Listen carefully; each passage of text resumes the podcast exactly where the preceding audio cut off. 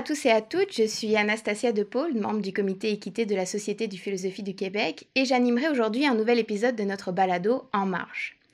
En marge est une création du comité équité de la Société du philosophie du Québec. Il s'agit d'une série de cinq balados sur les marges en philosophie. Chaque épisode part d'un cas particulier, ignoré ou mal connu, un événement, une situation concrète, pour montrer comment une approche philosophique, elle-même encore trop peu connue ou développée, permet de l'éclairer. Aujourd'hui, nous avons le plaisir de recevoir Yann Allard Tremblay. Yann est professeur adjoint en théorie politique au département de sciences politiques de l'Université de McGill. Auparavant, il a fait sa thèse en philosophie à St. Andrews et à Stirling, puis a occupé un poste de professeur adjoint dans le département de sociologie et le département de sciences politiques du collège Glendon à l'Université de York. Il vient aujourd'hui nous parler de ses recherches actuelles qui portent sur la décolonisation et sur l'indigénisation de la pensée politique. Il a publié plusieurs articles sur ces questions, notamment dans la Critical Review of International Social and Political Philosophy, dans Political Studies ou plus récemment dans Polity. Toutes les références se trouvent sur notre site web. Alors aujourd'hui, euh, j'aimerais qu'on débute notre conversation à Standing Rock, euh, une réserve dans le Dakota du Nord et du Sud aux États-Unis, où on retrouve euh, notamment la communauté des Sioux, et euh, cette réserve, elle a été connue en 2016 euh, lorsqu'il y a eu euh, des luttes contre la construction d'un oléoduc. Et il y a une chose intéressante avec cet événement, c'est la façon dont ont été présentés les autochtones durant leur mobilisation. Est-ce que tu peux nous en dire un petit peu plus, Yann, à ce sujet par rapport à cette histoire? Une chose que je trouve très intéressante par rapport à cette mobilisation des peuples autochtones, c'est qu'à plusieurs reprises, ils ont affirmé euh, on, ne proteste pas, on protège. Euh, en anglais, on, disait We are not protesters, we're protectors. et je crois que c'est très important de bien saisir la nature de cette affirmation-là pour, pour bien comprendre quelles sont les actions euh, qui sont posées par les peuples autochtones et bien comprendre la manière dont elles font partie de leur système de pensée politique et philosophique.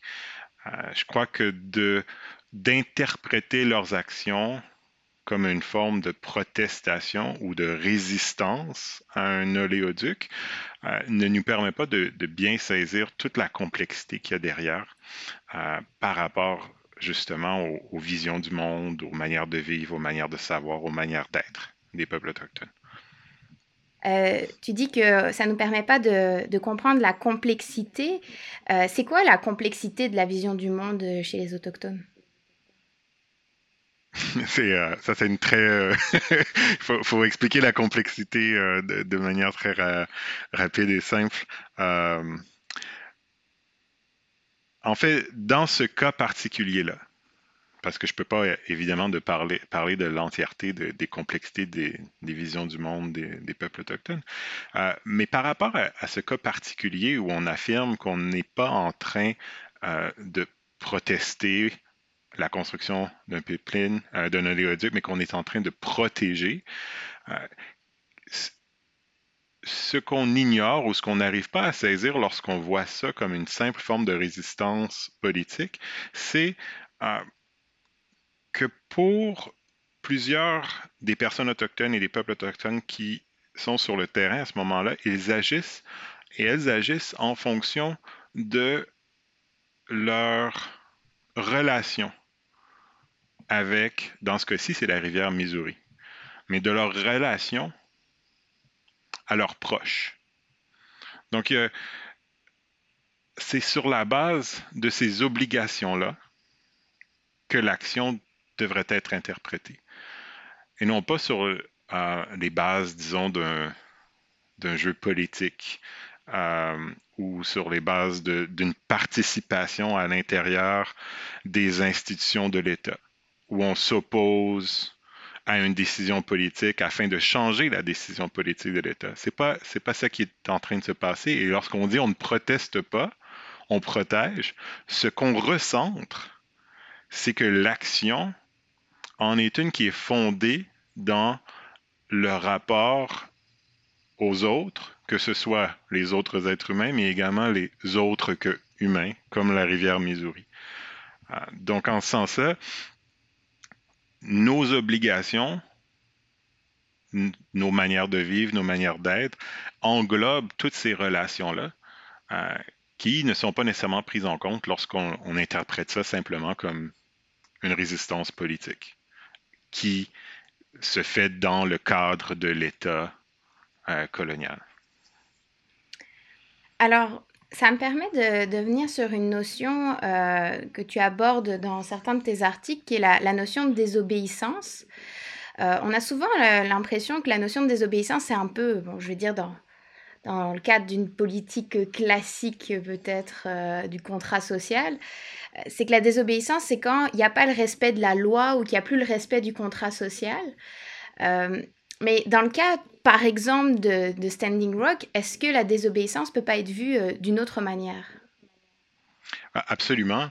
Euh, John Burroughs euh, écrit au, sujet des, des barricades autochtones qu'on peut les interpréter de différentes manières. Et Liane Simpson également s'intéresse à, ce sujet-là, à savoir qui barricade qui?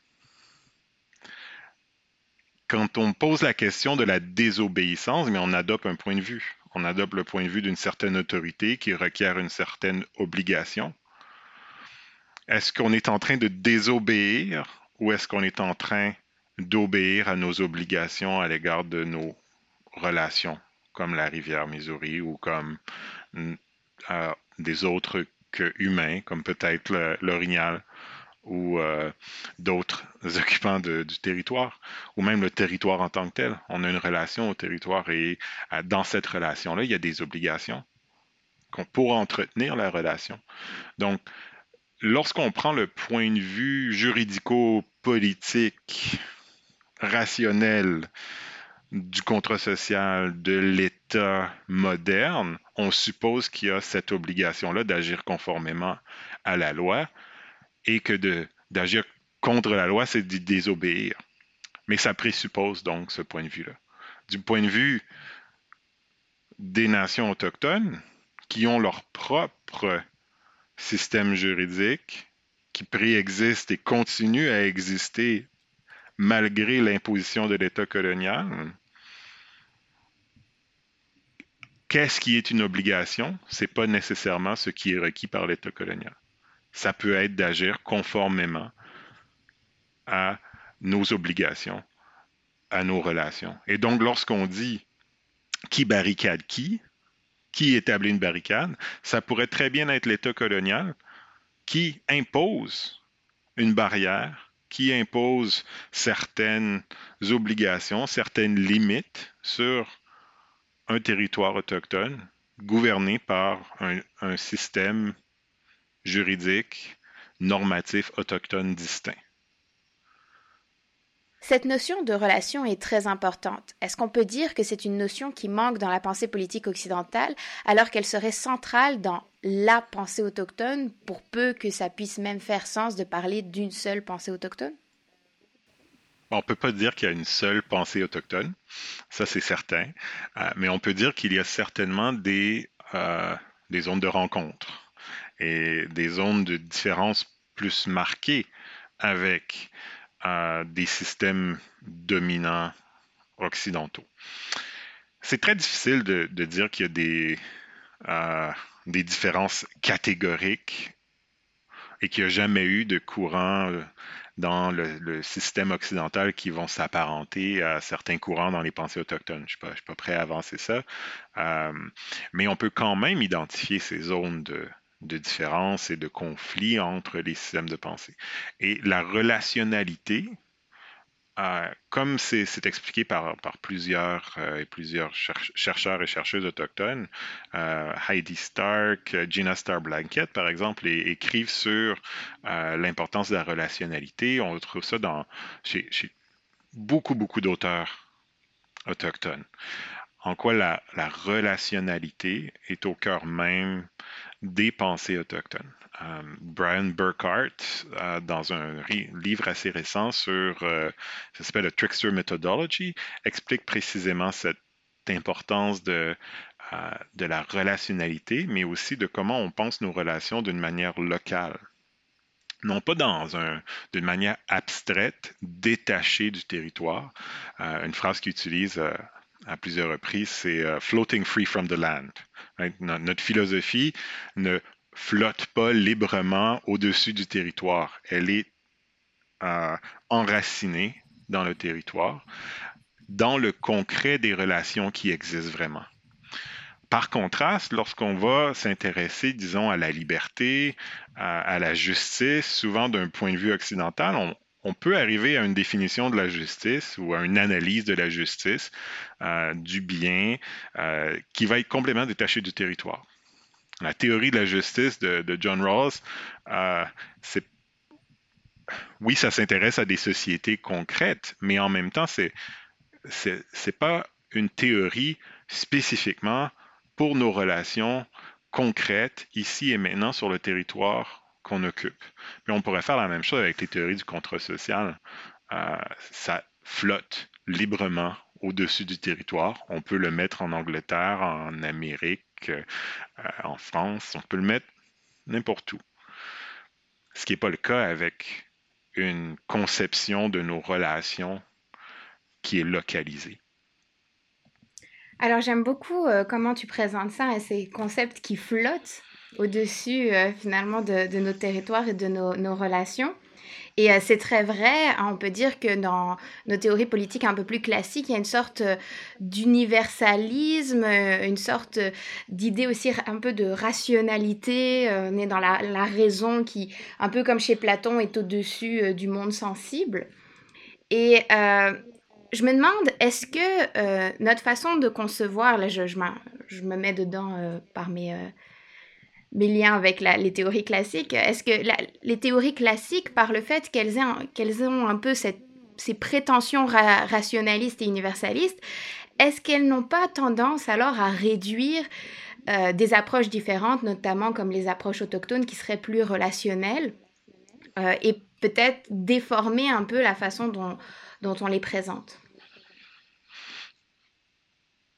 Je crois qu'ici, c'est en lien avec différentes dynamiques qu'on peut attacher avec la modernité euh, slash colonialité, pour utiliser un, terme qu'on retrouve euh, parfois dans la littérature. La manière dont on va lier de manière intrinsèque la modernité et la colonialité. De, démontrer euh, que l'un est en fait le revers de l'autre. Et donc, ces systèmes rationalistes, ces systèmes modernes, fondés sur la raison, qui se présentent comme étant universels, se présentent euh, comme étant également euh, à la fine pointe de l'avancement de la civilisation humaine et de la connaissance. Et ce qui précède, ce qui se rattache à des modes de pensée et des modes de vie supposément moins rationalistes, sont également plus archaïques et peuvent être ignorés ou éliminés. Ce qui est la manière de penser coloniale. Qu'est-ce qu'on fait avec les systèmes de pensée autochtones? Euh, bien, ils sont euh, disqualifiés. N'ont pas besoin d'être pris en compte. On les ignore. Euh, parce qu'ils sont conçus comme devant éventuellement être remplacés par un système moderne, universel, rationnel. Mais ça ne veut pas dire qu'il n'y a pas des enjeux politiques dans le concret qui ne se présentent pas sur la base de ces systèmes de pensée-là. Donc, comment est-ce qu'on fait pour en rendre compte? Dans un système qui se prétend universel, moderne, avancé, civilisé? Mais on va essayer d'en rendre compte dans les termes de notre discours. Plutôt que d'essayer d'entrer dans ce dialogue avec l'autre, de saisir, de changer peut-être sa manière de penser, d'accepter une forme pluraliste, de penser et de manière d'organiser le monde, on va essayer de l'interpréter dans les cadres même de notre discours. Donc, comment est-ce qu'on essaie de rendre compte de la relationnalité? Comment est-ce qu'on essaie de rendre compte des, manières de vivre autochtones fondées sur la relationnalité? Bien, parfois, ça va être interprété comme une forme de religion. Parce que ça, dans notre système rationaliste libéral, disons, on est capable d'en rendre compte. On est capable de dire, ben, on reconnaît à tous les individus un droit universel et inaliénable à avoir une religion. Donc, on va approximer, essayer d'interpréter. Mais ce sont les termes de notre propre discours qu'on a institués et qui destituent en même temps les visions du monde autochtone. Il y a des enjeux d'injustice épistémique, il y a des enjeux d'interprétation, euh, il y a tous les, les, enjeux liés précisément à l'imposition et à la distorsion d'un discours, parce que l'on on impose des termes qui ne sont pas nécessairement ceux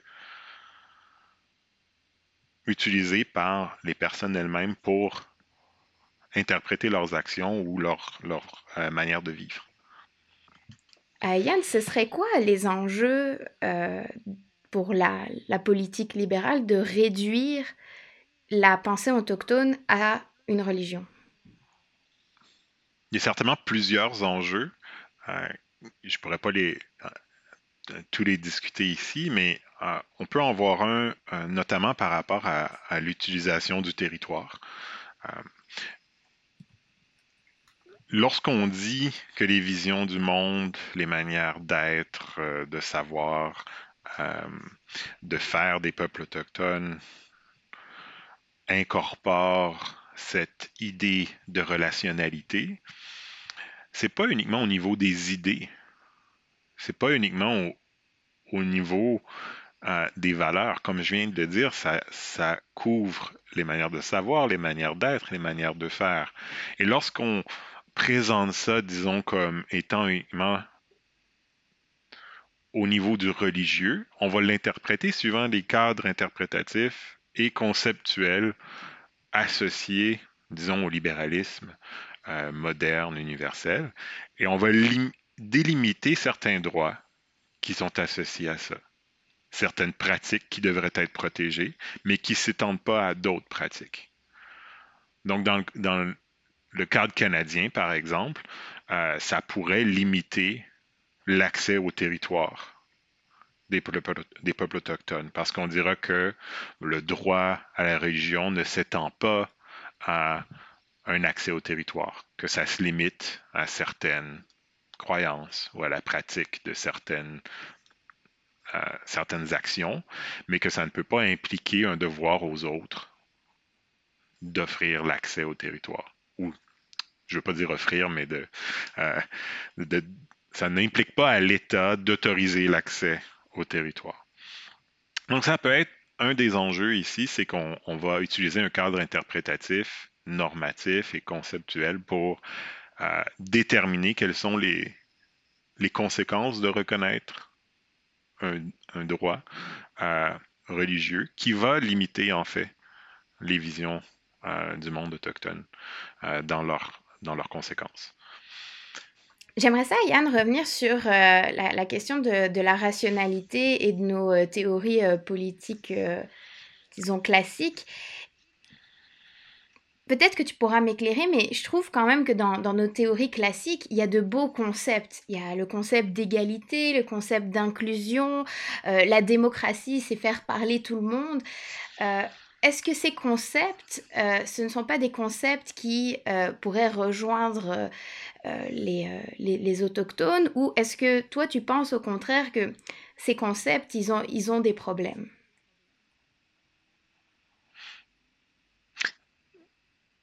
Je pense que c'est pas mutuellement exclusif. Ça peut à la fois rejoindre les personnes autochtones tout en étant problématique. Euh, un, des enjeux fondamentaux à propos euh, de nos concepts normatifs, euh, c'est qu'on a tendance précisément, pour revenir à cette dynamique de modernité et colonialité que je mentionnais plus tôt, c'est à les, à instituer, à les présenter comme étant la manière de faire et à destituer d'autres manières de faire. Donc, je reprends quelque chose, euh, je peux te tutoyer quelque chose que, que tu as dit sur la, démocratie. La démocratie, c'est permettre à, tout le monde de parler. Mais on ne permet pas aux esprits des animaux de parler. On ne permet pas aux ancêtres de parler. On ne permet pas aux générations futures de parler. On, ne permet pas aux enfants de parler. Donc, notre manière de faire la délibération démocratique est déjà instituée d'une certaine manière. Euh, qui va ignorer certaines autres manières de faire, qui ne les, verra pas nécessairement comme étant démocratiques. Et on peut voir la même chose avec, disons, un rapport au, territoire. Euh, souvent, dans notre manière de penser la souveraineté des États, on va penser à une, euh, une juridiction exclusive sur un territoire donné. On ne va pas concevoir nécessairement une manière de partager le territoire et de partager la juridiction. Alors que dans certaines manières de faire autochtone, le territoire peut être partagé. Euh, le Dish with One Spoon, qui est un, traité euh, euh, dans, le, dans le sud de l'Ontario qui gouverne les, Grands Lacs, on, parle de de partager le territoire de chasse, qui est comme un, un dish, une, seule assiette, euh, avec une seule cuillère. Donc, il faut que tout le monde puisse en prendre et en laisser aux autres. Donc, ça, c'est, une manière de concevoir le rapport au territoire qui, qui est exclu lorsqu'on conçoit la souveraineté comme exclusivement étant euh, une juridiction territoriale exclusive. L'enjeu, c'est que souvent, ces concepts-là, on va les présenter comme étant normativement pertinents, comme étant désirables, mais ils vont également nous empêcher de voir ces autres manières de faire là. Ils vont nous empêcher de voir qu'on peut agir autrement, que la démocratie pourrait être autre, que dans la délibération, il pourrait y avoir plus que simplement les citoyens adultes. Euh, et on pourrait faire ça avec d'autres concepts. Euh, le concept d'égalité, on pourrait faire le, même travail, de dire qu'est-ce qu'on exclut lorsqu'on conçoit l'égalité étant uniquement comme, ceci. Euh, et lorsqu'on prend en compte les dynamiques spécifiques à la modernité-colonialité, bien, les, les visions du monde des peuples autochtones, les manières de faire, d'être et de savoir sont précisément celles qui ont été destituées. Donc, en s'intéressant à ces, manières d'être, de savoir, de faire, mais on peut euh, adopter euh, un regard plus critique à l'égard de ces concepts-là, même s'ils ont un, intérêt. Euh, ils peuvent quand même avoir un intérêt, mais on est, capable de, plus percevoir d'autres manières de faire qui vont être cachées par ces concepts-là. Comment on pourrait euh, rendre ces concepts alors peut-être euh, un peu plus pluriels, pour reprendre un, terme que tu utilisais tout à l'heure? Mais il y a deux dynamiques importantes. C'est le auquel on doit s'intéresser, c'est pour la décolonisation et l'indigénisation, qui sont pas qui sont pas nécessairement euh, synonymes. Euh, quand on s'intéresse à la décolonisation, on s'intéresse plus précisément à euh, retirer de nos manières de penser, de nos théories politiques, ces, éléments qui vont destituer les pensées autochtones, qui vont les, qui vont les ignorer, qui vont faire qu'on ne s'y intéresse pas. Donc, essayer de décoloniser nos, manières de penser, c'est essayer de retirer l'élément dominateur de notre système de pensée. Déjà, faire ce travail-là, ça nous permet d'être davantage critique. Ça nous permet de porter un, un regard différent sur nos manières de penser pour saisir comment ça pourrait être autrement. Lorsqu'on s'intéresse à l'indigénisation, on s'intéresse plus spécifiquement à comment nos manières d'être, de savoir, de faire pourraient être différentes sur les bases des pensées, des manières d'être autochtones. Les deux vont ensemble. On, on fait un travail de décolonisation et on s'intéresse à des options décoloniales associées avec les pensées autochtones. Et ça, c'est au cœur de cette manière de penser plurielle. C'est d'éviter de reproduire la dynamique moderne coloniale qui va offrir une seule et unique manière de penser universelle qui va destituer les autres. Mais comme on a été souvent éduqué dans cette manière de penser-là, que ce soit par, notre éducation formelle ou informelle, mais ça, demande quand même un travail constant sur soi. Euh, un travail critique ça demande une, une ouverture à ces autres discours-là, d'aller les chercher, d'aller euh, d'aller euh, envisager quelles sont ces, autres, quelles sont ces options décoloniales qui sont là, qui ont toujours existé, mais qui ont été euh, ignorées et destituées par ces systèmes modernes universels. Ah, selon toi, est-ce que euh, la politique, par exemple la politique canadienne aujourd'hui, fait un effort de décolonisation et peut-être d'indigénisation? La pensée politique ou la, politique euh, concrète du Parlement? Les deux. Les deux. du point de vue de la pensée politique, je crois qu'il y a beaucoup de courants, beaucoup de personnes qui s'intéressent à décoloniser, et à indigéniser la pensée politique. Euh, je ne peux pas parler pour tous ces courants-là, euh, mais il y, a beaucoup d'efforts qui sont faits pour euh, amener une plus grande visibilité des auteurs autochtones et des pensées autochtones. il y a des documents qui ont été créés notamment bon, par la, société, l'Association canadienne de sciences politiques a créé un document euh, avec beaucoup de ressources sur beaucoup de sujets pour les euh, professeurs et les enseignants euh, qui peuvent, qui peuvent afin de leur permettre d'inclure ça dans leur, dans leur cours. donc, je crois que ça, c'est, un pas dans la très bonne direction parce que ça, c'est une ressource facile d'accès qui, qui, qui, répond à un besoin. il y a beaucoup d'universités également qui font de plus en plus de place au programme d'études autochtones et qui vont euh, chercher beaucoup de, professeurs autochtones.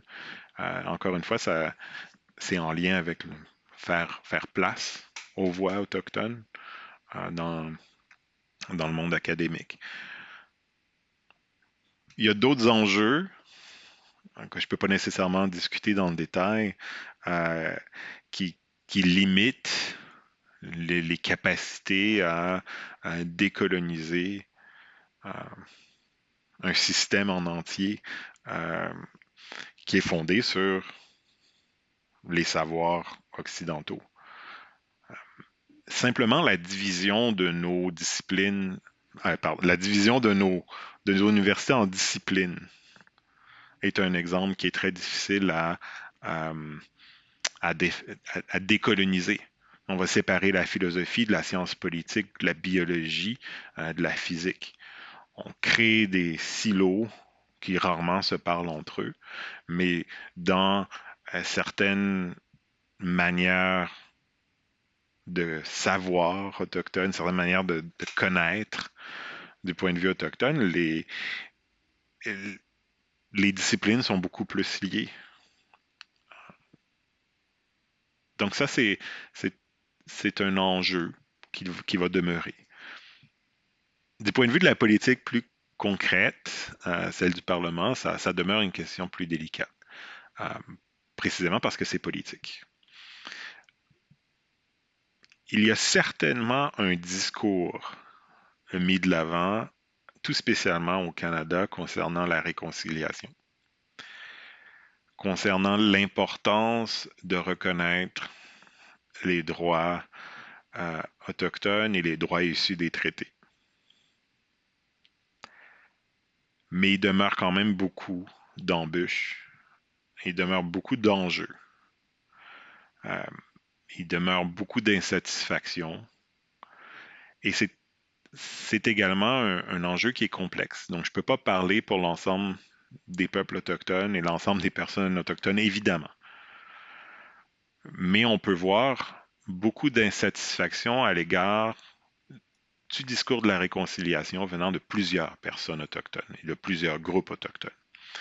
Euh, parce que les Wet'suwet'en euh, ont indiqué que reconciliation is dead, euh, que la réconciliation est, morte, parce qu'on imposait la construction d'un néoléoduc sur un territoire où on, le refusait. Ça fait partie de, ces enjeux politiques qu'on doit regarder du point de vue de la décolonisation et se dire est-ce que, le travail a été fait? Et lorsqu'on regarde les tentatives au Canada qui ont été faites bon, pour, euh, retirer la loi sur les Indiens, c'est encore le nom, euh, mais c'est encore là. Ça n'a pas été changé. Euh, on, a des des tentatives qui sont en cours pour incorporer la Déclaration des Nations Unies sur les droits des peuples autochtones. Euh, mais ce n'est pas encore fait non plus. Et au Québec, euh, il y a des, des refus de parler de racisme systémique, malgré que beaucoup de peuples autochtones disent que c'est important de reconnaître le racisme systémique. Donc, comment est-ce qu'on établit ce, dialogue? Comment est-ce qu'on s'engage dans un processus de décolonisation quand on fait face à ces embûches-là? Je crois que c'est des... J'ai pas de réponse pour, pour, vous, mais je crois que c'est ça parle ou ça pointe au... Pardon, ça, ça, ça indique certains des enjeux qui sont courants lorsqu'on s'intéresse à la décolonisation de la politique, actuellement au Canada ou au Québec. Enfin, on termine toujours notre balado avec la même question. On s'appelle En marge et donc on se demande pourquoi les questions de décolonisation et d'indigénisation sont des questions en marge en philosophie, particulièrement en philosophie. Et peut-être comment est-ce qu'on pourrait mettre ces concepts plus en pratique en philosophie, particulièrement dans la philosophie au Québec, c'est-à-dire soit au, niveau collégial, soit au niveau de, l'université. Euh, comment est-ce qu'on pourrait faire ça et pourquoi est-ce que c'est encore en marche? Il y a plusieurs manières dont on peut concevoir les, les pensées autochtones comme étant en marge. Mais la première chose que je veux dire, c'est que pour elles-mêmes, elles ne sont pas en marge. Elles sont leur propre système de pensée, d'être, de savoir complet, entier, qui préexiste l'arrivée des colons et qui continue d'exister. Elles sont en marge du point de vue des pensées modernes, rationalistes, occidentales.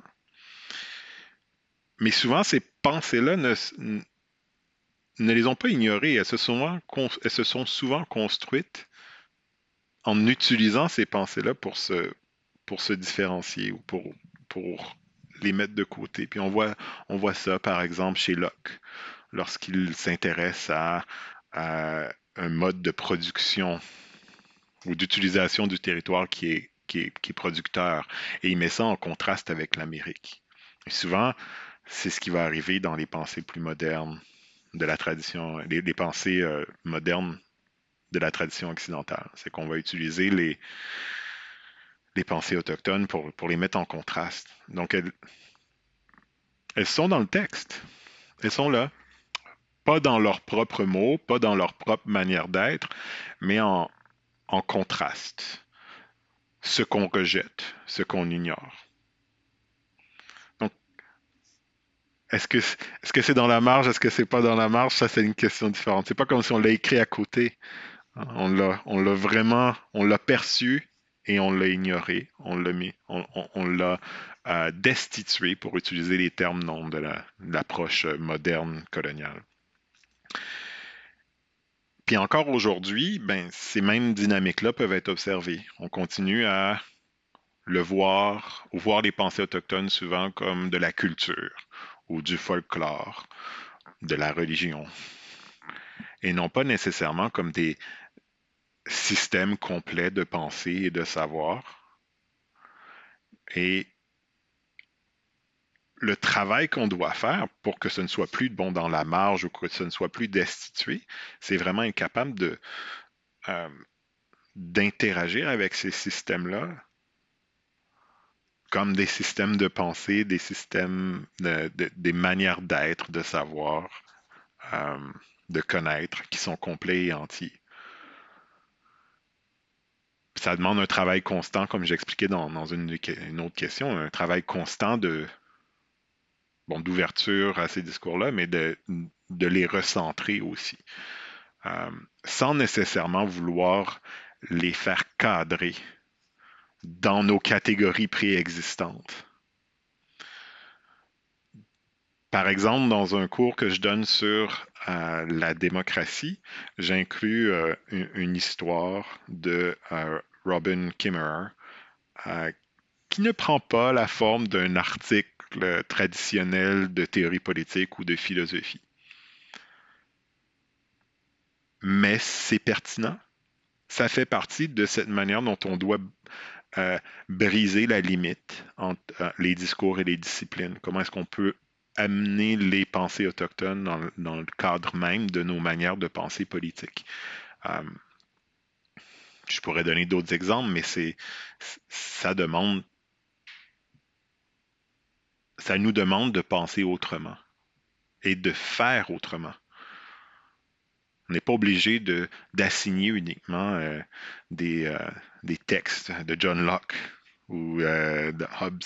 Ça peut, être des, ça peut être des histoires par des auteurs autochtones contemporains. Merci beaucoup, Yann. Euh, c'était vraiment intéressant. C'est vraiment très, très riche.